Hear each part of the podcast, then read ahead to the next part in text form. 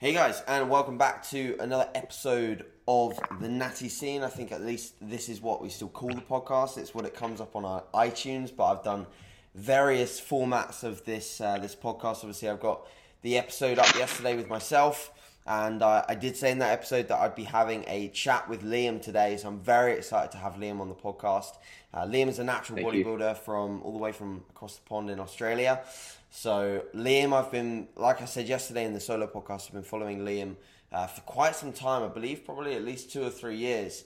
Um, I initially followed Liam through following Zach, um, and then obviously just took on board the fact that Liam had equally as, as good of, of a physique and uh, a work ethic as Zach as well in terms of just what he was doing in the gym. Um, because I, I like personally myself, the reason why I follow people and why obviously I've reached out to Liam is not just like accolades within bodybuilding or just how they look from a physique standpoint. It's it's what they do in the gym that matters to me as well in terms of whether I, I want to follow them or not. And seeing what Liam does in the gym, how he trains, um, and just the general approach to things just makes him someone that I, I think people should be following. So that's why I've got, got Liam on the podcast. Um, Liam, to give a brief idea as to where Liam's at right now, he's very deep in his competitive season. As you can see, strong diet face. Yeah, see my, my jawline. You see my, my jawline, pretty much a giveaway. Mate, the cheeks are fucking sunk. You can tell from the front, let alone the side. Um, yep. But yeah, honest, like yeah, Liam's deep in his con- contest season. Um, we're going to get a little bit more info on Liam and how his season has gone a little bit later. Um, but for now, Liam, like first up, thanks very much for coming on and, and giving us a bit of your time. Mate, it's an absolute pleasure. I'd like to thank you for pretty much giving me a good lead in already. Mm-hmm. No worries, man. Um, so, for for people that like don't have ever never never heard of you, don't follow you on Instagram, haven't seen anything that you do online, um, give the listeners a little bit of a sort of insight as to what you do, where you come from, and sort of yeah, what what things look like for you right now.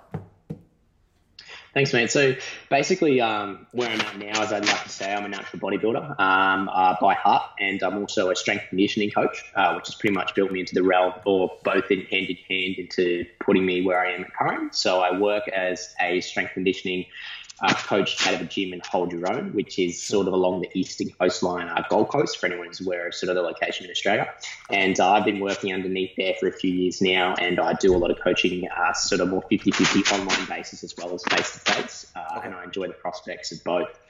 Uh, that's sort of what I do on the working end of things as a coach. And then as myself, I'm a natural bodybuilder, and I've been probably bodybuilding prop. I guess I've been in the gym since I was a kid, like most guys, uh, but doing things properly probably around the three to four year mark. And so this is currently my third season in competing. So I guess if you take into account my off season, probably about four years of actual competing period, including my comp prep and then also my off season duration as well.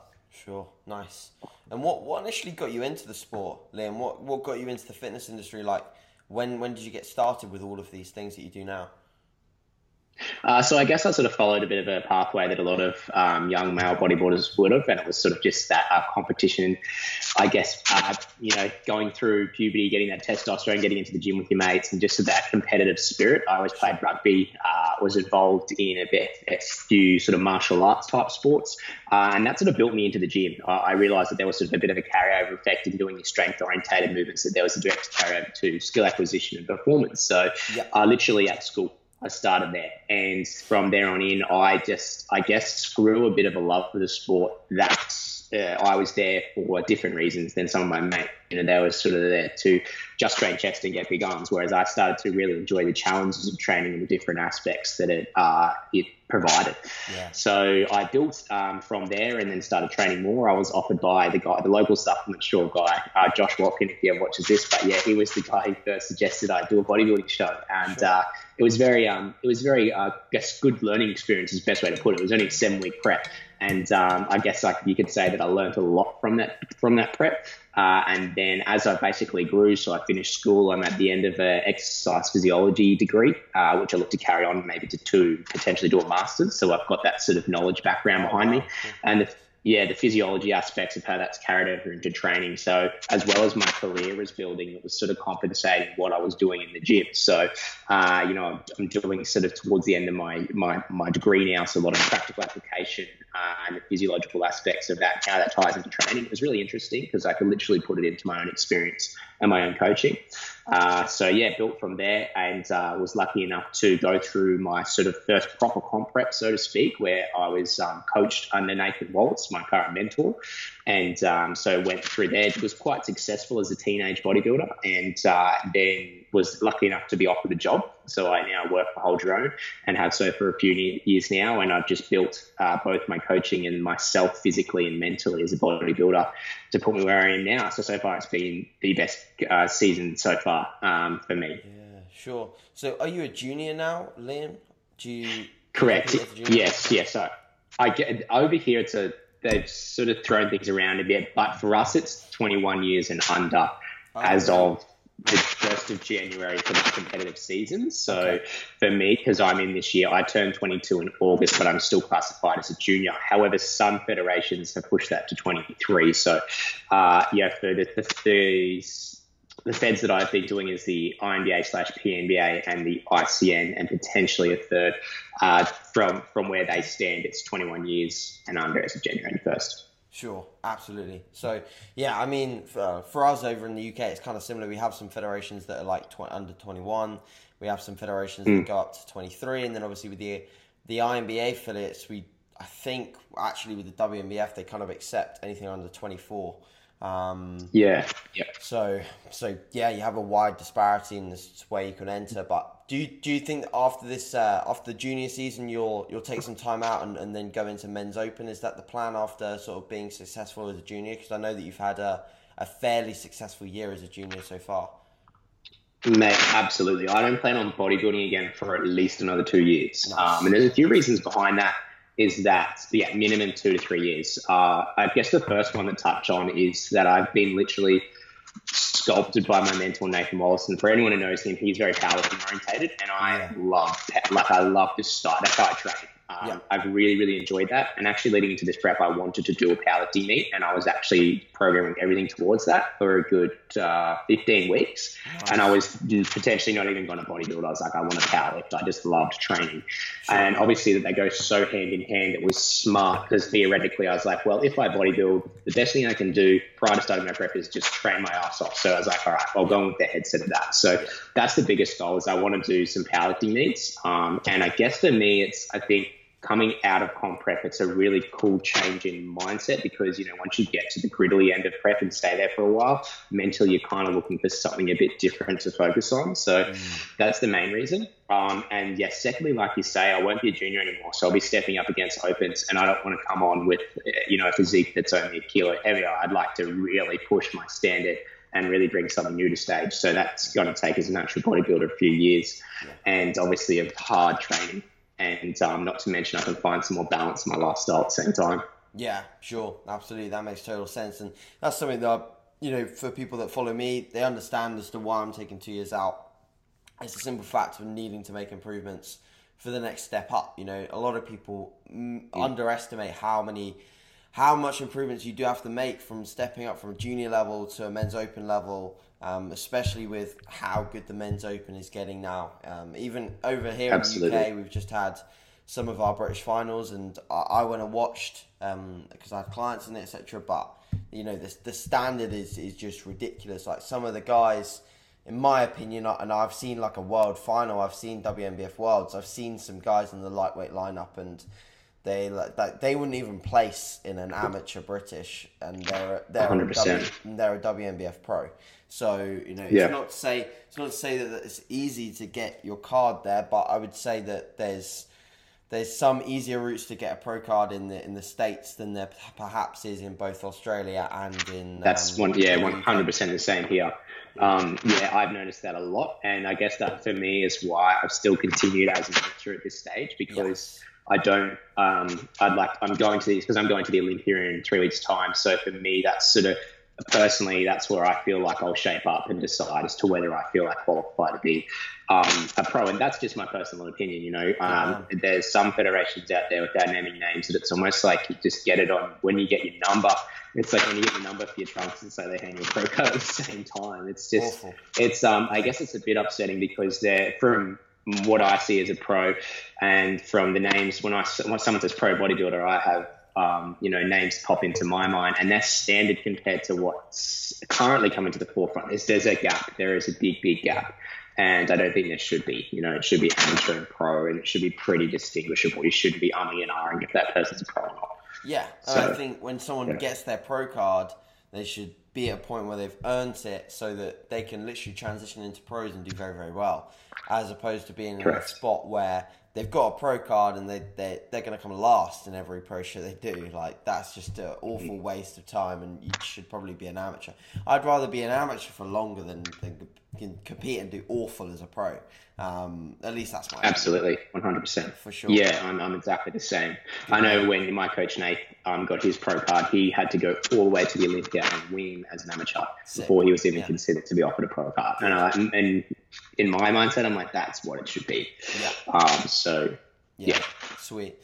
So moving on to sort of a bit of your uh, sort of approach to things, how your program. I know that you mentioned very very briefly with some of your powerlifting programming, and I, I can expect that you still enjoy a lot of those big basic movements when you're prepping, and obviously in the off season as well. But for the listeners, just give us a, a general sort of idea as to how you approach training right now. Perhaps just run us through sort of how your week looks and how you generally like to program things for yourself, um, or obviously with Nathan's help throughout contest prep. If there's any sort of special considerations you take into account for either frequency, volume, intensity, exercise selection, just give us a general wrap up on, on your current thoughts with training right now when you are prepping. Mm. Well, I guess um, the past few weeks is, is pretty boring. I won't go into too much detail because I'm, I'm back to back. Yeah, so I don't do much. It's actually uh, uh, it's boring as. Uh, only reason being is because I've just got only six days between show. I'm not going to go balls out and then um, you know be holding people. How, how do you, how for, the, for the listeners, they might find it interesting. Like, how do you approach peak week training? So what what? So when's are you are you competing this weekend and when's the show? What, Correct. Yeah. Yeah. What I compete day? in two days' time. I fly to Melbourne. Okay, cool. So how so, how yeah. have you planned out this week to approach that? So essentially, I guess the dynamic or the focus of a peak week changes. You know, so we're not yeah, we're not uh, necessarily looking at progressive overload, looking at increasing your lifts, looking at you know training to failure, um, you know uh, performing X amount of a given part of a meso block or whatever it may be. It's more so you physically need to look better. So for me, it's about, for most, it's about glycogen shuttling. So we're trying to sustain an adequate volume to ensure that most variables, such as keeping in a deficit and everything else, remain the same. But obviously, you're tailoring your nutrition quite dynamically. So for me, I run, at the moment, it's more of a hybrid to backload want to touch on that later. Uh, and around those training days, I need to ensure that sort of the, the movements I'm performing are hopefully providing the most optimal opportunity for my muscles to take in and absorb that glycogen so that they look nice. So that means that it's literally kind of like focus on the squeeze, focus on the pump, um, you know, like time under tension stuff. Uh, you know, RPE of nothing over sort of six. So training pretty, pretty light and moderate. And it also allows for some really good recovery as well. So when I train legs, how I normally train legs, I'm literally trying to destroy myself. I train as hard as I possibly can. And the recovery aspect of that can be up to, you know, 72 hours. Yep. When you're in a massive calorie deficit, your body's going to struggle to recover that for, for that. So I guess you have to look at as well what your recoverable capacity is uh, when you're in such a big calorie deficit and what's actually going to be sustainable to make you look your best. And that is the focus of the peak week is just getting tailoring those last sort of minor tweaks so that you look your best on stage. And I think an important thing to touch on as well is listening to um, a podcast. I think it was by Jeff Nippard. Uh, basically, the, there's more of a significant impact on a peak week the more conditioned someone is. So if someone's not necessarily conditioned, ready for stage, all those variables that I've kind of touched on may not actually have as big of an effect. Whereas sometimes people look heavily or less upon a peak week. I think it is really individual depending on the the athlete themselves and what how lean they are. Yeah, sure, absolutely. Have you Have you ever, out of interest, have you ever run a peak week where you simply don't really change training and, and you just take the last few days backing off? Or have you always um, have you always fir- done like RPE six training and backed off like considerably? It's funny. I think the further I've got into my preps, I think I'm about six shows now. I've trained harder and harder and harder leading into my shows. Um, a, a multitude of reasons. I think the first one is because I've been because I've improved and I'm in a really good mindset. It's I struggle to train light because uh, yeah, I've just spent two years trying to trying to train to, to teach myself to train as hard as I possibly can. Yep. So a lot of the time, I probably finish a set and be like, "Well, that was probably a bit hard." I know now I'm a bit worried because my adductors are still fried, and I've got to get on stage in two days. Yeah, so. I guess I train. Um, I definitely train. So let's say that a show's on a Saturday. Um, Monday, I always train legs at the start of the week, and I'll go pretty heavy. Uh, or I guess you could say I could go pretty intense. I just be careful of my volume that I'm accumulating in that session. So I keep it pretty much to an hour. I keep the intensity up. Um, I keep my sets relatively high, but I guess it's just my working intensity or working percentages of my 1RM are pretty low. So I'm just accumulating still a decent amount of volume, but I'll still push myself pretty hard. Um, but I'm not going to do crazy stuff like, you know, four sets of 50 leg, um, so 50 rep leg press sets that I've done off season because I'm just not going to be able to recover. Then the closer I get towards the end of the week, so for example, tomorrow will be my last um, sort of training day before my show, and that'll be following two high days of food, and I sort of taper it back down to moderate day. It's literally just 30 minute like push pull, sort of pretty light, and I will go pretty light on that day because it is the day before a show. Um, so yeah, I guess you could sort of look at it as like a downward slope to linear progression. So the training intensity is relatively high at the start of the week, and then it will taper off back. Um, but I'm not sort of like, oh, I'm nearly getting too sore. Well, I'll cut it right there. So I've found that I've enjoyed training hard leading to shows, but I do sort of put a bit of a handbrake on where necessary. Sure. And do you um, at any point train on like the show day itself? Do you get up in the morning and get a, a light pump on or anything like that, or do you just completely rest on the show day? Uh, light pump on with sort of my main meals. So like yeah. literally, I'd probably do just a little. I literally do like a five minute circuit. So okay. uh, my first meal, I normally get up and have um, sort of some you know some sugar, some quickly breaking down food with some sodium. Yeah. So this first thing in the morning, and it's literally like I probably do a little circuit of a few. Normally, I'm in a hotel room or somewhere. Um, I've normally got some resistance bands, a few push ups, uh, a few sort of cable pulls, and I probably just do a little circuit of nothing over 10 minutes and I'm literally just trying to sort of get warm and I'll eat that with my food. And I drink a lot of water as well. So I'll be smashing the water around that. Um, I just I just drink a lot of water. I always look better with more, more water, and um, so I just start to hydrate myself as well. Um, and yeah, normally do that my main meal. So you know, potentially up to three times before I'm on stage, and then I pump up pretty hard right before stage. Um, I'll go pretty hard before I get on stage. Yeah, cool, wicked. So yeah, that's generally how I, I approach things. I wouldn't do things much differently than that. So um, and I've covered some things on peak week before, so I'm sure people are, are nicely confirmed with the the approach being fairly similar. At the end of the day, like. Um, I've talked about this before as well with peak weeks. It's just about like if you're in shape, then you don't really want to do too much differently, especially on the on the day itself. Like keeping your routine, um, like you said, you know, you like yeah. a lot of water, keep the water coming in. A lot of a lot of people make the mistake of and still make the mistake, even though it's been reiterated so many times that you shouldn't really be changing stuff. They still think that something being mm. changed is going to make them look better, when in reality, it's probably going to make them look probably slightly worse. Yeah. Um, it might improve them 100%. by a percent, but the risk the risk level is just so much so much greater than, than that percent you'll gain.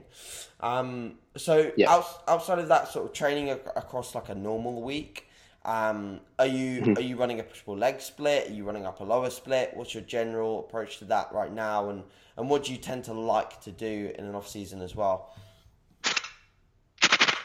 So I generally run um, a phase of macro, meso, and micro blocks, um, sure. sort of over the 12 week duration. Yep. And um, basically going, so, so, so, talking from the outside in, I'll start with somewhere like a 12 10 8 rep undulation down to a 10 8 6, down to an 8 6 4. So obviously, with that, um, so there's increased intensity of the working sets. I generally find the best way or the best sort of uh, split I can handle personally is a three upper, two lower. So that sort of is spread out over the week. Five days training, two days rest, and two of those being lower body dominant, three of them being upper body dominant. Yeah, nice. Now I undulate the days. I undulate the days with my working percentages. So there's always a light, moderate, heavy day. Uh, so obviously there only being two of the leg days. One of them is like a light slash moderate, and the other day is heavy. So I'll program different types of movements on that specific day. So taking leg day, for example, if I'm doing my moderate slash light day versus my heavy day, on my moderate slash light day, I'll do more of my accessory type movements. I always start the squat, squat and deadlift, um, but I'll generally try and do a variation if I can. So I could switch into a high bar squat when I normally watch squat low bar. I I could potentially do like a front squat. Um, there's multiple multiple ways, or I could potentially a safety bar squat, whatever I'm sort of feeling like I want to do. Sometimes if I'm just feeling like my squats go really good, I won't actually do an accessory movement on my squats. And then for my deadlifts, I'll also do an accessory deadlift. So that could be like a block pull, a deficit deadlift, um, what's some other ones. Yeah, like a, or a rack oh, pull yeah, or something like that. Pull, yeah. yeah. Cool. Yeah. Yeah, um, or an RDL, heavy like touch and go deadlift, something that's an accessory movement. And then on my heavier leg day, it's just a pure raw squat and deadlift. Uh, the reason being is because that's going to be a working percentage that's greater. So therefore, I'm going to be lifting more weight. I want to be able to replicate that movement better when the weight is heavier because, like I said, I intend on powerlifting one day. So uh, there's for me, I want to have a strong, a really strong back squat for a smaller amount of repetitions. I don't really necessarily want a strong front squat for reps of 12. Uh, but that's a great way to accumulate volume. But for me, when those reps are smaller, I do want to ensure that I'm performing the movement necessary that I want to get at. Uh, and I always perform deadlift in that order as well. Reason being is because I like training myself approaching a deadlift bar fatigued because when I hopefully do step on a platform one day, I need to get used to coming out to a deadlift platform being fatigued, not fresh. Um, and then I'll also throw in a lot of accessory movements after those sort of big spine compound movements. And that again depends on where my focus is. So for this off, off season, it's been very hamstring orientated. So a lot of hip hinge stuff. Um, and towards the end of my prep, I started doing a lot of glute stuff because I was a bit worried about my glutes coming in and they were pretty slow. They're sort of kind of there now, sort of.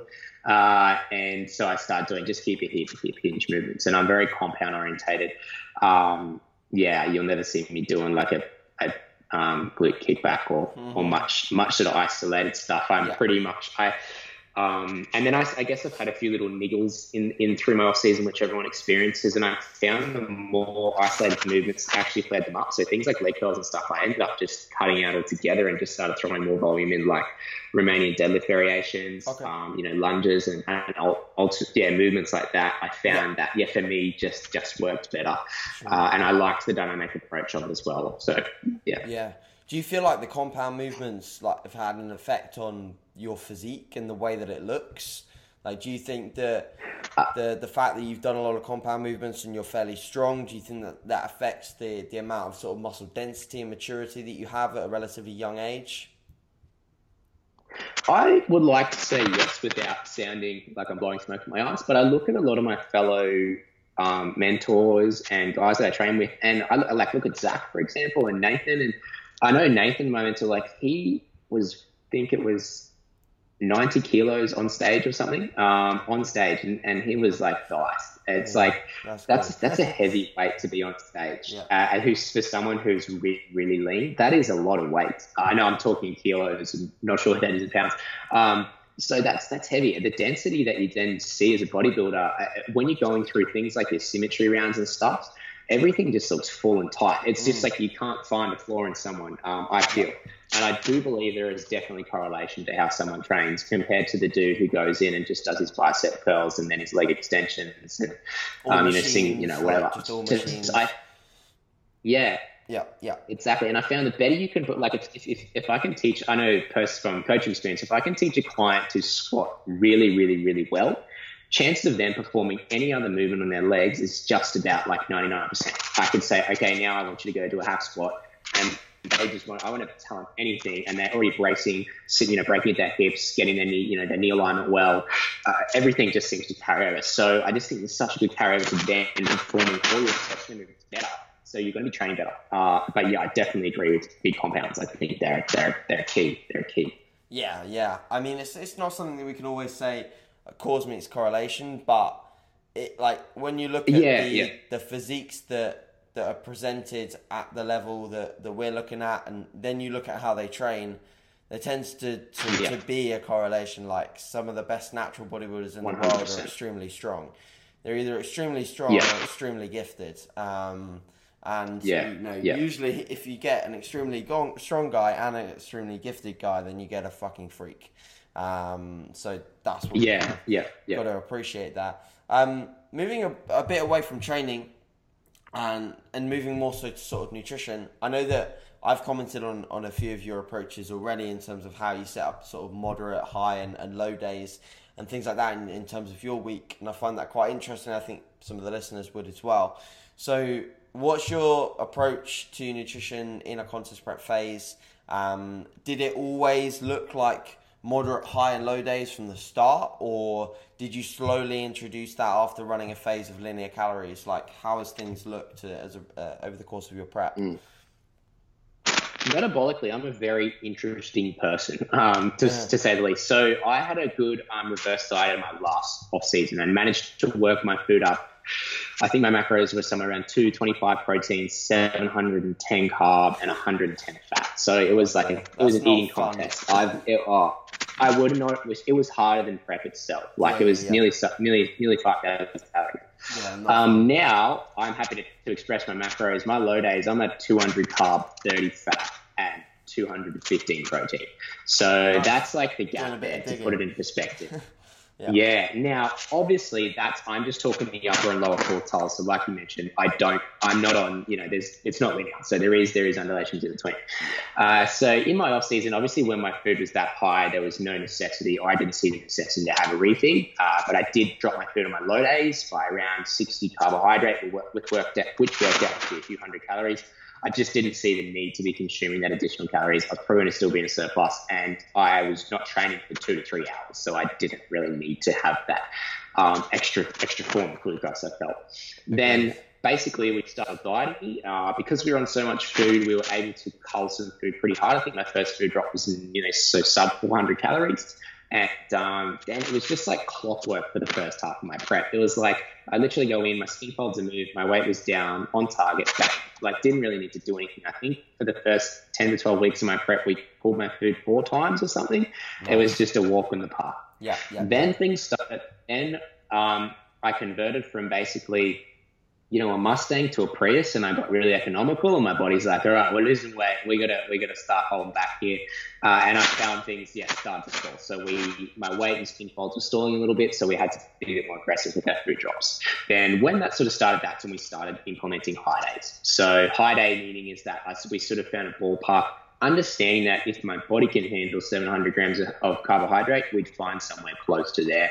Uh, but there's no metabolic set point. So, you know, I'm probably not more now sitting down at the bottom of where my metabolism's adapting. It's trying to be pretty economical. It's not sort of up the top here. So I think I was refeeding it somewhere around 600 carb to begin with, Yeah. um, with a little bit more fat on that day. And we always run two, two to three day refeeds. It was at that point, it was two day refeeds and um, and then basically back down training day macros. And then there was also a little bit of calorie like buffer, I like to call it, on my rest days were a little bit less. That was around the 50 gram mark. So I guess that gap, the gaps between the high, moderate, low was sort of squeezing together now. Sure. Uh, coming towards the tail end of my prep, things pretty much progressed in that manner. So I had a high, moderate, low day. Uh, however, they were just more, uh, they were just less. So my, my average weekly caloric intake was less. And that we just did that proportionally to what we thought was necessary in that week. So if I didn't move as much weight in skin folds, there was a bigger calorie drop on average. If it was less, we were able to hold back a bit. But we pretty much had to pull food every week uh, to get me to get me sort of lean. And even for my first show, I, yeah, I've come a lot. I've still lost a fair bit of weight, and my skin folds have still moved a fair bit since that first show. So. Uh, that's that's pretty much a summary. I guess it's just very interesting to note the dynamic that can happen with someone metabolically. So I compare myself to one of my mates who competed along with me, and he doesn't get his food anywhere near as high as me in his off season. And for the first half of prep, he's like, "Oh, don't, you know, don't don't whinge, don't complain. So much food, and then all of a sudden I hopscotched and I was eating less than him, and I had to start implementing HIIT training um, to get my body to move, and he didn't have to diet as low. So some people's upper and lower quartile of you know of you know I guess the rock bottom and the sky high with that calorie intake is is you know smaller, and some people's is larger. And for me, I find it's larger. And to get lean, I just have to really pull my food. Yeah. So and then the off season, I can just get it really high again. It's yeah. it's not to say I'm a better or worse bodybuilder. It's just how I'm put together. You're just more adaptive so, to, to the response. Yeah, I'm adaptive. And it's funny, you know, the starter prepper wasn't adaptive, but now my body's just like, well, okay. I, I think potentially it's might have been because I got my food so high, so it just took a while for my body to just be like, ah, it's all right, we still don't need that food. You're still eating 600 carbs a day, no stress.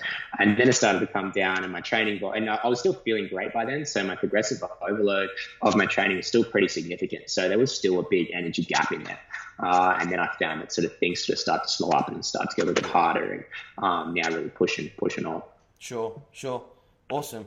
So yeah, I, I think that's a pretty cool comparison to sort of uh, for, for competitors to realize. I think a lot of people get worried when their food gets low, and the reality is like a lot of the time it's what you've got to do. I've said this, you know, multiple times in yep. terms of the fact that you, don't worry about where your macros are at. Worry if you're getting the job done or not. And if you need to lose weight, then you need exactly. to you need to do the necessary to to get the weight off. And whether that's going down to it's you know some people have to go sub fifteen hundred calories as a male competitor, and that, like that's mm. yeah it's yeah it's tough, yeah. but sometimes you have to do that to get the fat off, and that's just that's just the case of, of natural bodybuilding.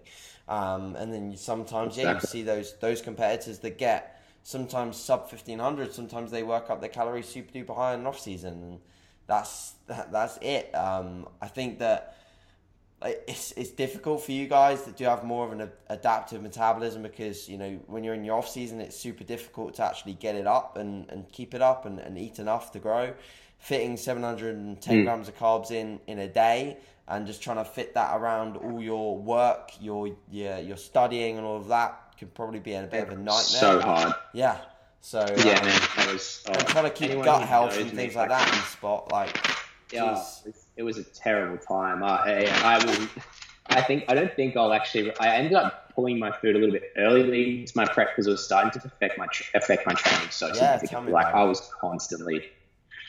I couldn't squat without feeling like I was just you're going to be like it was not a fun.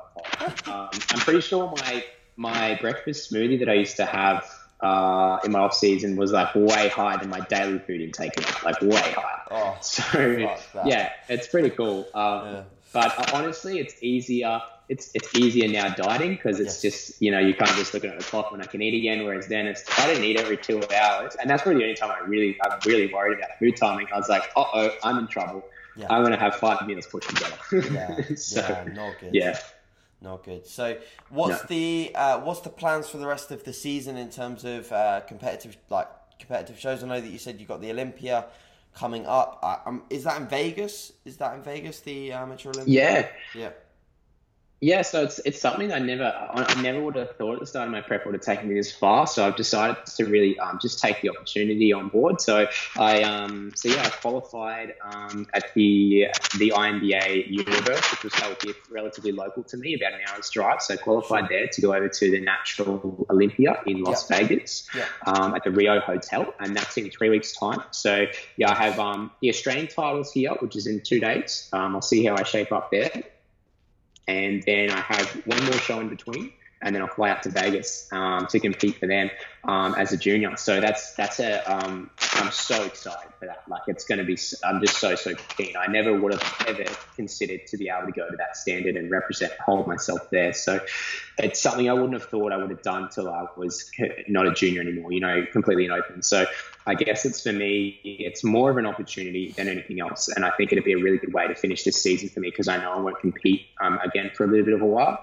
Yeah. Um, so yeah, that'll be my my final show before I look to wrap it up. And um, I'm I've sort of booked a bit of a holiday and stuff because mentally I sort of I'm a big believer of sort of setting time frame and rewards and stuff. And yeah. when it gets to the end of prep, it's a really good incentive for you when things do get hard to sort of just just keep ticking on and staying progressive. Because um, I see a lot of people, uh, I guess, just drop the ball in that like between that that until that last show, and they kind of get on stage looking their worst on their last show, and it's unfortunate because I mean that's where you should be your best, and I think there's lots of factors you can include, and I guess as a coach, it's one thing I sort of try and if I can predict for a client as to when's probably going to be a good time to find that and and acknowledge that time frames are really important and and pleasure and reward is a very good is a very good way of keeping someone um, adherent and I guess looking ensuring that they're improved so they don't get up there on their last time. I feel as though if I did any more shows after Olympia, mentally I'm, i have told myself that's still where I'm finishing and I know that I wouldn't put in 100% from there on. And that's not what I'm about. I'm, I'm, about yeah, I'm about reading chapters at once and flipping the page, not trying to do two things at once. So yeah. yeah. How long how long was your prep in total since the start? Oh man, it's a long time. So I did 28 weeks to my first show sounds like mine. And so I think I'm about 35 weeks. I'd be yeah. the mid, mid 30 weeks in, and then I've got another four till, so it'd be about 40 weeks. Yeah, yeah, in, uh, in total. I did yeah, like 40, so 40. It's a long time. Yeah. You get used to it. Yeah, it's nearly a whole year. You get so used to it. Yeah, exactly you get used to it. Um, but I guess it's it's more towards, um, and for me, I, I, was initially surrounded by my prep by a lot of people preparing with me as well, and um, obviously people find you know finish. I'm lucky that I don't have any commitments. You know, I'm single and no family, and um, I guess nothing tying some people back. Where you know they obviously have to take that into consideration and may not be able to compete for as long. But for me, I don't. So I guess I sort of feel like a bit of a lone wolf, which in which in a way is really cool because it's not a team sport really, and it's towards the end when things get really nitty gritty that you really discover a lot about yourself, and that's and I've sort of find I've sort of found that this week, and it's like the harder it gets, the more I kind of enjoy it. I'm like, all right, this is where I'm really discovering a lot about myself as a yep. human being and what yep. I, my comfort zone here. And now I'm sort of moving into this line, and I, you, you learn a lot about yourself, and that's why honestly I do the sport. It's yep. because of the character it builds you, and I know that it, the dynamic of it just transfers into every other area of life. And I know that leading to my off season, I've built. I, I can undoubtedly say I'm going to try and better this off season because of who I built myself mentally. Even though I'm 13 years like be a person fear. So yeah, yeah, I think it's a really important thing. Yeah, yeah, I agree. I, I, wholeheartedly. I think the further and the deeper you get into it, the more you learn stuff about yourself that you you know you wouldn't you can't ever learn in any other phase. It's just a it's, it's an odd environment in which yeah. you learn like what what you what you're capable of, um, both mentally and physically. Yeah. So yeah, it does it does also massively transition into your off season. I can I can hold that hold that up to you as well because the my training has transformed since I went through that prep. Uh, I just if I I approach like sets thinking if it if if I can do that prep and that length and stay that lean for that long, then I can pull this or I can yeah. this. Like it just it just gives you that extra level of confidence in your training, which is obviously fantastic. Um, cool, man. So, yeah, yeah. So that's pretty much um, what I wanted to ask you overall in terms of um, your where you're at with your coaching. Uh, I know that you do online work. Uh, are you coaching competitors as mostly online, or do you or do you coach sort of yeah. anyone online? Like, how do you sort of tend to schedule that at the moment? I take any, anyone online. Um, I have a multitude of clients. So I, I enjoy it because, like I say, because I'm at the end of an exercise physiology degree, I actually have a big passion for, um, I guess, you know, working with people who are injured and limited and not looking to compete at all. So sure. I guess that's what a lot of my face, I do a fair bit of face to face, a fair bit more in my off season. I really enjoy face to face, hands on stuff. Um, and then I also do a fair bit of comp prep. I've had a few uh, female competitors run through this year, nice. uh, and they've all done relatively well in multitude of federations, um, and also do male bodybuilders as well. I've got a few guys that are not competing now, but uh, reason being is because I've they've learned the importance of an off season, so pushing them into an upcoming season but yeah, I really do enjoy um, the dynamic of coaching people. I like to work with people who are up to sort of you know baseline and and that and that injured or, or I guess more challenged, so to speak, area, and then above and beyond people who who are fit and ready to go and keen to step on stage. So I do yeah about a fair bit of online work and then a fair bit of face to face. And the more I've got into my prep, the more online I've found I've been doing just because I've started to reach out, or a few people started to reach out from me who aren't exactly super local to us. So at Hold Your Own, yeah. Perfect, awesome. And how can can people get in touch with you if, if they're interested in your services or or want to inquire a little bit more as to what you offer? Like, can they reach you on Instagram? Have you got an email? Have you got a site? What's what's uh, the best way to get to you? Yeah, so they can either um, contact me through my email is best, and that's just Liam, L I A M, at holdyourown.com.au. Uh, so that's that's the that's the gym that I work for under, like I said, head, head coach Nathan Wallace. You can also search uh, holdyourown.com.au, and that comes up with our website.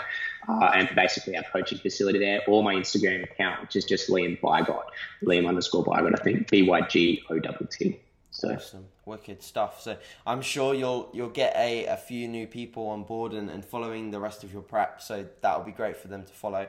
Um, and yeah, other than that, dude, like thank you very much for coming on. It's been a, a nice brief chat and a synopsis as to where you're at and uh, interesting for me to learn, especially about your studies as well, like how you combine all of that with with your prep is is very yeah. Very I encourage everyone. I encourage every single person to study. I don't care cool. how busy you are, what you're doing, what your goals are. I think everyone should study. Uh, it's one thing that I've learned. I've always been studying. I came straight out of school, straight into a degree. Nice. Is that your brain is like a muscle. Like yeah. like stress it, train it, and it gets better and it gets bigger and it'll build you.